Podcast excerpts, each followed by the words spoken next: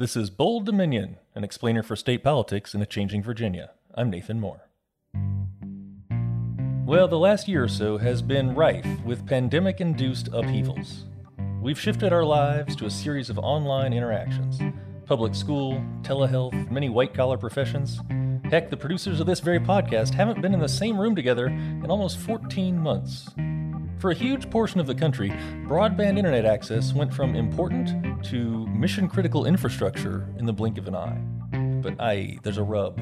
There are a lot of digitally underserved communities here in the Commonwealth, places that, simply put, don't have good enough internet. Nearly a quarter million homes and businesses in Virginia are unserved by broadband, which the Commonwealth defines as at least 25 megabits per second download speed and 3 megabits upload. That's just about what you need to hold a Zoom call that doesn't glitch out every few minutes. For hundreds of thousands of Virginians, there just isn't enough infrastructure in place to hit those speeds. For hundreds of thousands more, it's because they can't pay for the service that does exist. I used to have to spend a lot of time talking to people about the necessity and the positive return on investment of building out broadband networks. Post pandemic, that part of my remarks is largely dropped now. There is not a, a great need to persuade people that this is an urgent and pressing issue. I still do think it's worth noting that this is not just an economic issue, this is a, a moral uh, issue that goes directly to whether or not uh, we're going to treat Virginians equitably. That's Evan Feinman. He's the chief broadband advisor for Governor Ralph Northam, and we'll hear from him later in the show about the specific policy initiatives that Virginia has enacted. But first, we turn to Dr. Christopher Ali. He's an associate professor in the Department of Media Studies at the University of Virginia. He specializes in broadband policy, planning, and deployment, and he sat down with Bold Dominion producer Rachel Liesendahl for a broad ranging conversation on the basics of broadband, the role of lobbyists and citizens, and some solutions that might help us get broadband internet to all Virginians. I think the reason broadband access is so important for Virginians is the same reason that it's so important for all Americans. I mean, something that we've learned during COVID is that broadband access was a matter of life and death.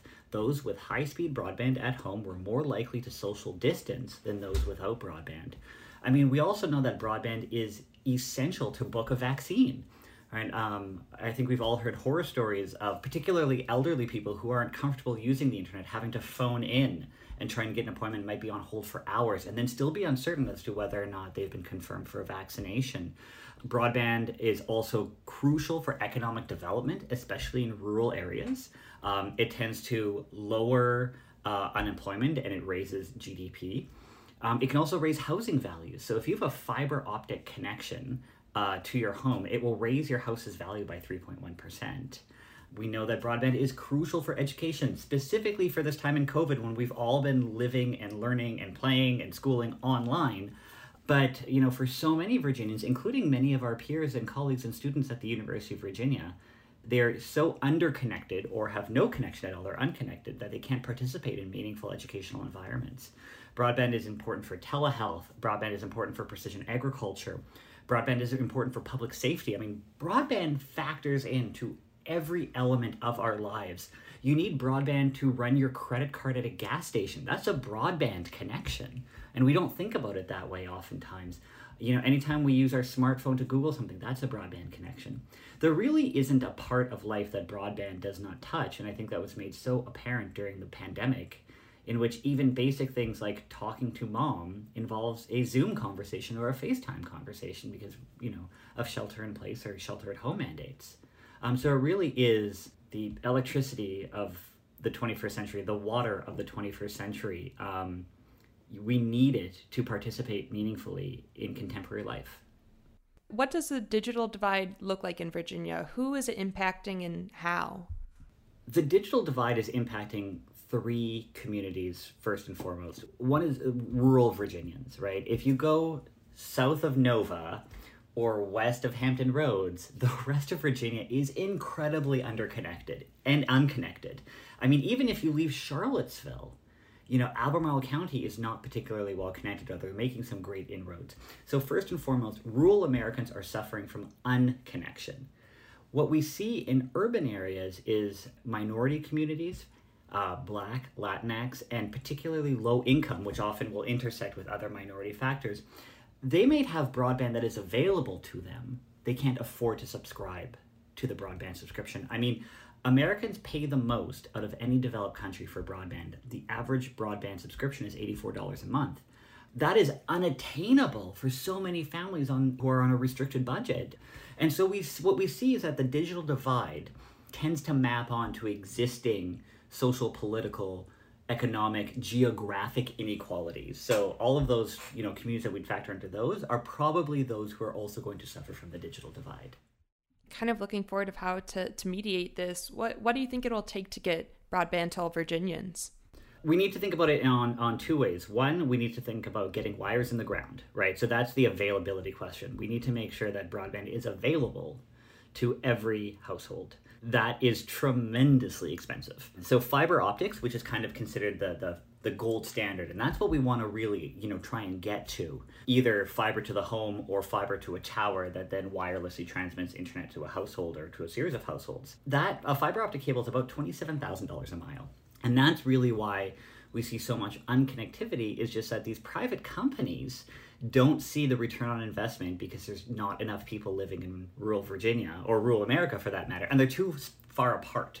So if it's a wire that's twenty-seven thousand dollars a mile, you know, and you're only connecting two households, that's a lot different than if you're in Arlington or if you're in Charlottesville, where you can connect a block in a mile, right? that's no excuse, but that's their reason why. So we need money to get wires in the ground. We also need money to subsidize broadband. These private companies, you know, are generally unwilling to lower their prices. They haven't yet bought into this idea that broadband is a social good and a public good or a club good, as it may be. We're seeing some changes, particularly, we're seeing some electric cooperatives get into broadband provision, and there we're seeing them deploy fiber at lower prices. So I'm a huge fan of the Central Virginia Electric Cooperative. They have a program called Firefly. It's going to roll into Albemarle pretty soon that's made Nelson County the most connected county in Virginia. They're doing some amazing work and really thinking about broadband as that social and community good and not just like a toaster that you know connects us to the internet like and we can pay whatever. So that's the one thing is a pot of money to get wires in the ground. The other is a pot of money to make sure broadband is affordable. But before we can do all that, we don't actually have a good picture of who is un and underconnected in Virginia. The Federal Communications Commission's map is awful um, it tends to over exaggerate connectivity. So I'm doing a project right now where I'm doing some mapping with Virginia counties, and we have found huge discrepancies. So in one county, the FCC says it's 100% covered with three broadband providers. The county is reporting to us that they are 10% covered with one provider. That's a huge discrepancy.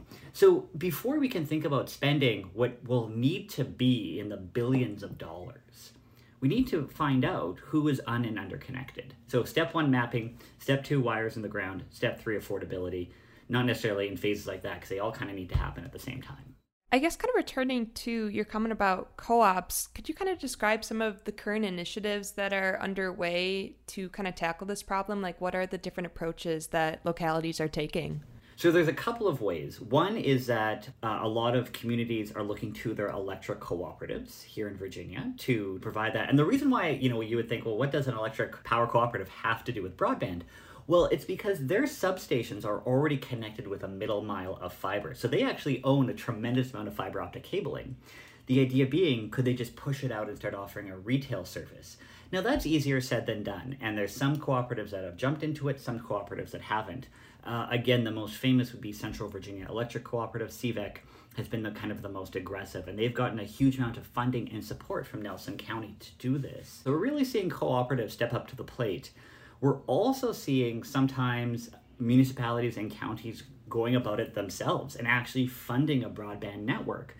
I think the most common one, though, is that we're, particularly at the county level, we're seeing counties try and come up with some money. They might be using CARES Act money, maybe regular tax base, maybe they're bonding themselves to try and attract a private provider to come in.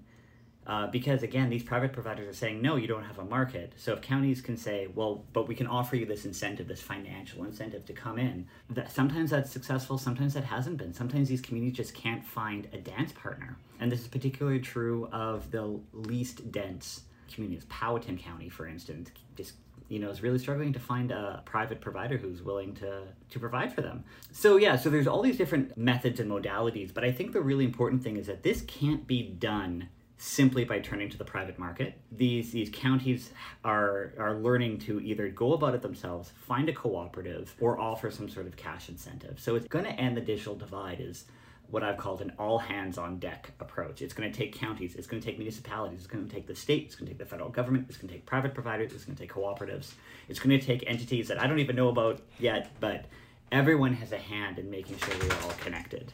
So we, we absolutely need a certain level of cohesion between federal government and state governments and localities. Are you aware of any state or federal legislative initiatives that kind of look promising to you in ending the digital divide? Oh, definitely. There's tons. So, first of all, in the state of Virginia, we offer about $19 million in grant through the um, Virginia uh, Technological Initiative. Um, and that's run through the governor's office or the, the broadband um, office, which is associated with the governor's office. So, there's that pot of money. Virginia also got, um, as many states did, a tremendous amount of CARES Act money from, a, uh, I guess, a year and a bit ago. And they parlayed 30 million of that for fast action broadband grants. So just trying to get money out into communities. At the federal level, we've seen two major initiatives. One, the Consolidated Appropriations Act gave several billion dollars to start a uh, emergency broadband benefit program and what that is is designed to subsidize broadband subscriptions for low income families to at $50 a month which is tremendous because the previous subsidization was nine dollars a month, nine twenty five. So we're you know fifty dollars means you can might be able to actually subscribe to a broadband subscription, and that goes up to seventy five dollars for tribal families, which is so crucial because something we don't talk about enough is the tribal digital divide, which is even worse than the rural digital divide. We've also seen in the American Rescue Plan Act uh, several more billion dollars that will go to schools, schools and libraries because they've become such crucial players in, in this capacity. Last but not least, uh, the president announced his ambition for a multi trillion dollar infrastructure package, and that I think he was calling it the American Jobs Plan. That was promising $100 billion for broadband. And why that number is so crucial is that in 2017, the FCC estimated it would cost 80 billion to connect this country with fiber to the home. Now, they were relying on those broad, those bad broadband maps. So now, you know, we're finally seeing the president get behind this and and and push a hundred billion, which really, if it doesn't solve the digital divide, it's going to get super close, the closest we've ever been in history. And and so I'm really excited, but he's going to have a, a tough battle on his hands um, in Congress to get that through. So one thing I'm kind of curious about is is we obviously do need a level of private cooperation to to close the digital divide. Is there anything that that we're failing to do in terms of regulating internet service providers or or kind of just directing them towards what's needed? Yeah, I mean, the problem is we don't regulate internet service providers, and and we don't because of uh, we got rid of net neutrality, which really means the FCC has a really hands-off approach when it comes to internet service providers. What uh, what we found, uh, what this this became very apparent at the early days of the pandemic, when a lot of people started losing their jobs and started worrying about can can they afford their broadband subscription, and the FCC rather than tell or command ISPs not to shut off these customers and, and not to impose data caps had to kind of go hat in hand and ask them to promise not to. And this became something called the Keep Americans Connected Pledge. And, you know, to their benefit, most private providers signed on and said, yes, we will not disconnect you if you can't pay. We'll offer an affordable package. We won't uh, mandate data caps on cell phones and stuff like that. But that only lasted till June 30th. And now we're starting to see some rumblings about whether or not people will be disconnected because they can't afford to pay. And I mean, that I when I say June 30th, that's June 30th, 2020. I mean, the pandemic's been going on and and while we're seeing economic recovery, you know, a lot of families are still hurting and now these companies are under no certainly under no legal obligation, but they're not even they haven't even made any more promises to keep people uh, connected to the internet. So I, I, at the very least, I wish they had a moral incentive to keep people connected. But right now, until the FCC mandates net neutrality or at least reclassifies broadband providers under Title II of the Telecommunications Act, there's really nothing we can do to make sure Americans stay connected. Kind of going going off of ISP, so obviously there's this huge profit incentive there. Do we see ISPs or the related lobbying organizations kind of working against local efforts to get connected? Yes and no. I think that these. I'm going to be cynical here for uh, for a second, and I think that the largest ISPs are in it. They support broadband funding so long as they're the ones getting the funding. When it comes to opening up eligibility, for instance, do we fund cooperatives? Do we fund municipalities to offer it? That's when they get really salty. So there's a huge push against municipalities being able to offer a broadband, like actually, municipalities actually becoming an ISP. Private providers are saying it distorts the free market. But of course, that's a little ridiculous because municipalities wouldn't consider being ISPs if there was a market that was functioning well already. I mean, if there actually was competition. There's also a at, at the federal level um, a big controversy right now over the concept of overbuilding. And what that means is, should the federal government, if they've already funded one provider in one community, should they fund another provider to build a network on top of that first provider and therefore stimulate competition? Is that the government's role to subsidize competition? Most ISPs say no, but my gut kind of says they're saying no because it means they may not get the money in the next round. So that's a big controversy going on right now, and absolutely uh, the kind of big lobbying efforts have weighed in on that. Last question, we'll go ahead and wrap it up. Is there anything else that you think Virginians should know regarding broadband? I guess kind of what they should be aware of in their own localities? Yeah, a couple of things. I would say one is I would recommend every single Virginian run a speed test. And you can just Google broadband speed test, and the first one that pops up is absolutely uh, the a trusted a trusted one. It's speedtest.net. Um, I, the reason I say that is because ISPs, when they provide service, don't have to bill you on actual speed. They bill you on advertised speed. So I think a lot of Virginians will be surprised when they're paying for a package that gets 300 megabits per second download and they're getting 100 or less. There, there's nothing legally they can do. It's not it's not false advertising, but they can certainly complain. And also they can now start logging their speed tests with the federal government at the FCC website that is huge that we can finally see some crowdsourcing because for so long it was just ISPs reporting data and then you know communities saying actually we're really underconnected or not served and it was their word versus their word and it just it wasn't working. The other thing is to think about um, advocating for broadband um, at the county level boards of supervisors are playing a tremendous role in broadband either sometimes keeping it out or inviting it in and I think that, you know, if you, if you want to complain, I actually think that county supervisors have a bigger role to play in the next year than even well maybe an equivalent role to play than than representatives. And of course we should also be talking to representatives especially when the infrastructure package is debated. Um, and of course i'm always open uh, to talk to boards of supervisors or talk to community members who just need some advice about broadband uh, you know, I have a document called Everything You Wanted to Know About Broadband But Was Afraid to Ask. I think that's a good place to start if I could toot my own horn. And I'm, I'm, I love having these conversations, so always happy to engage with any communities that want to talk. Dr. Christopher Ali is an associate professor in the Department of Media Studies at UVA, specializing in broadband policy, planning, and deployment. He's got a new book coming out Farm Fresh Broadband The Politics of Rural Connectivity, out September 1st from MIT Press. Stick around. In the next part of the episode, we're talking with Evan Feinman. He's the chief broadband advisor for Governor Ralph Northam. You're listening to Bold Dominion, a state politics explainer for a changing Virginia. Visit us online at bolddominion.org. Have a friend who's trying to figure out Virginia state politics? Well, tell them about this show. And then subscribe in Spotify, Apple Podcasts, and wherever fine podcasts are served up. And while you're there, go ahead and leave us a five star review. Helps us out. Bold Dominion is a member of the Virginia Audio Collective, online at virginiaaudio.org. Check out all the podcasts from the collective, including a new one called Teachers in the Movement. It's a podcast that features the voices and stories from educators who taught between 1950 and 1980 throughout the South. It highlights how their education work was an instrumental form of activism that influenced the civil rights movement.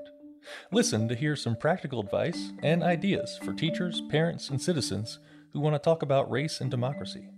That's Teachers in the Movement. Listen and subscribe at virginiaaudio.org. When Governor Ralph Northam took office in 2018, he announced a plan to achieve universal broadband access in Virginia within 10 years. So, how are we doing on that front? For that, we turn to Evan Feinman. He's the chief broadband advisor for Governor Northam, and he sat down with Bold Dominion producer David Hunt to talk about how our state government actually plans to get things done. Since the governor has taken office, we have directly supported connections to over 140,000 homes and businesses. Additionally, through policy changes, enticements, and local and provider support, We've supported more than 100,000 additional non state funded connections being made. And then the private sector has continued to make connections as well. That is a really exciting amount of progress, and we know that we've closed a, a significant portion of the digital divide. I think it's very likely that you'll see that Governor Northam will have accomplished more than half the job by the end of his four year term. And in fact, I think folks will be very excited to see that we anticipate accomplishing the goal in large part two years ahead of Governor Northam's 10 year goal, uh, with really just some cleanup in the second to last year and uh, no funding required in the final year. What moves, what steps are in the works right now that you expect to have an impact on the number of people have access in the next few years? Well, so the state broadband program really proceeds along three tracks. The first is making policy changes, and we're able to do that, you know, of course, pretty easily within the executive branch, as our boss, the governor, is the director of the uh, executive branch. We also make policy changes in partnership with the legislature, and so we've done a number of different things to speed and reduce the cost of broadband deployment there. We also have stood up a large team inside the Department of Housing and Community Development that acts as advisors for local governments and units of local government. This is a space where uh, there were a lot of issues related to the ability of local governments to get good advice uh, and not rely on paid consultants who often overpromised and underdelivered. The third, and this is where kind of the rubber hits the road or, or the, the fiber hits the pole, I guess, uh, we have our, our grant making operation. And the, the reason we need to make grants is because a fundamental math problem has prevented the private sector from solving this problem on its own. And that is that a mile of broadband infrastructure costs effectively the same amount in Arlington as it does in Alleghany. The downside is that you can get a bunch of customers in Arlington, and there are far fewer customers to be had in Alleghany, particularly along any given mile. As a result, once population density drops below a certain level, it no longer makes sense for a private business or even a nonprofit to invest that capital there rather than somewhere else. So, what the Commonwealth has done is buy down that capital cost by making one time grants for the purpose of extending broadband infrastructure out into the world. And we do that through the Virginia Telecommunication Initiative, or VATI. That grant program operates annually, and so we work all year round to help develop projects. And then uh, in late summer, uh, we bring in applications from many, many different parts of the Commonwealth. The last year, it was more than 50 different communities were represented, by which I mean counties and cities, so fairly large portion of the Commonwealth. Then we score all those projects and we award those that meet our criteria, you know, are fast enough, connect enough community anchors, and most importantly, our core metric is the cost efficiency of the project. Uh, what we want from applicants is consistent focus on cost effective delivery of these networks. And we've been very effective in that space. Our current program is about three and a half times more cost efficient than comparable federal programs, and our build times are much faster. In general, uh, awardees of our builds complete their build out between one and two years, whereas federal awardees have between six and eight years to complete their builds. Something I'm also concerned about is is the cost to the consumer. What steps are being taken to make sure that broadband is not just accessible but also affordable? There are two sides to the digital divide. There's the access problem, which is the question of whether or not you, you have infrastructure to get online, and then there's the affordability problem. The affordability problem is, without question, the more challenging of the two policy areas. We know how to solve the infrastructure problem. It's merely a question of political will and resources. On the affordability side, uh, we're really proceeding along a couple of different tracks. One is we've got a pilot right now with our Department of Social Services where we're hoping to build the architecture of a program whereby citizens with whom DSS, uh, sorry, Department of Social Services already has a relationship, is able to uh, draw down any benefits that they already have available to them at the state or federal level, combine those, and then act directly as the payer on behalf of that citizen to an internet service provider to get them online. Uh, right now, that pilot is, is, has a very small amount of funding where it's mostly about figuring out the structure by which we do that and then working with our federal partners to, to get things in line so that we're able to do that. But we do believe that's going to be able to eventually allow us to aggregate demand among low income households. And then because, you know, DSS is a very reliable payer, we should be able to entice even those ISPs that don't have low cost plans to offer service to that uh, uh, aggregated group of low income Virginians. That will be the primary uh, means by which low income Virginians, particularly in rural areas, uh, get service. In denser urban areas, we've worked uh, along a couple of different tracks. There will be some work through the DSS model. There will also be work to build out locally owned or controlled uh, networks or to entice private sector network providers to offer free service to targeted disenfranchised or minority or low income populations. Uh, we're frankly indifferent to the model, provided the model is effective. What we want to make sure happens, though, is that where it makes sense to create new infrastructure to get poor Virginians access to the internet, we're able to do that. So we're optimistic that we'll be able to do that with forthcoming federal funds. But until we get word from the United States Treasury on how we're able to use those funds, we can't say for certain yet uh, that we'll be able to pursue that avenue. If, if we can't, we'll need to find another way to, to get money into that program. What are the significant obstacles on the path toward universal affordable broadband access in Virginia? The biggest obstacle is the population distribution and math. The simple fact is uh, infrastructure is expensive by its nature. It is slow to deploy by its nature. And in areas where there is not going to be enough revenue generated by that infrastructure, um, you simply have to find financial support. I think we are well ahead of our neighboring states and, in fact, our, our sister states across the country uh, in this effort. That's largely because Governor Northam made this a priority prior to the pandemic. So the Commonwealth was already in the business of spending tens of millions of dollars and, and building out one of the, the country's most effective infrastructure support programs. Where uh, we have seen some real shift lately has been, you know, I used to have to spend a lot of time talking to people about the necessity and the positive return on investment of building out broadband networks. Post pandemic, that part of my remarks is largely dropped now. There is not a, a great need to persuade people that this is an urgent and pressing issue. I still do think it's worth noting that this is not just an economic issue, this is a, a moral uh, issue that goes directly to whether or not uh, we're going to treat Virginians equitably.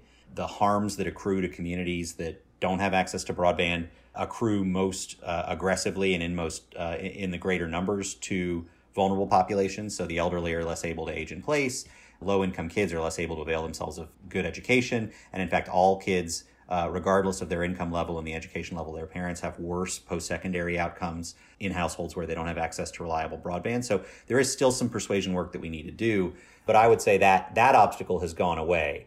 Remaining obstacles include one, uh, the fact that the federal programs and the state programs don't mesh very well. And in fact, you know, we, we believe our program to be superior. It's one of the reasons we were excited about the fact that the Rescue Act contains so much money that, that we hope will will have a great deal of discretion in the ability to deploy.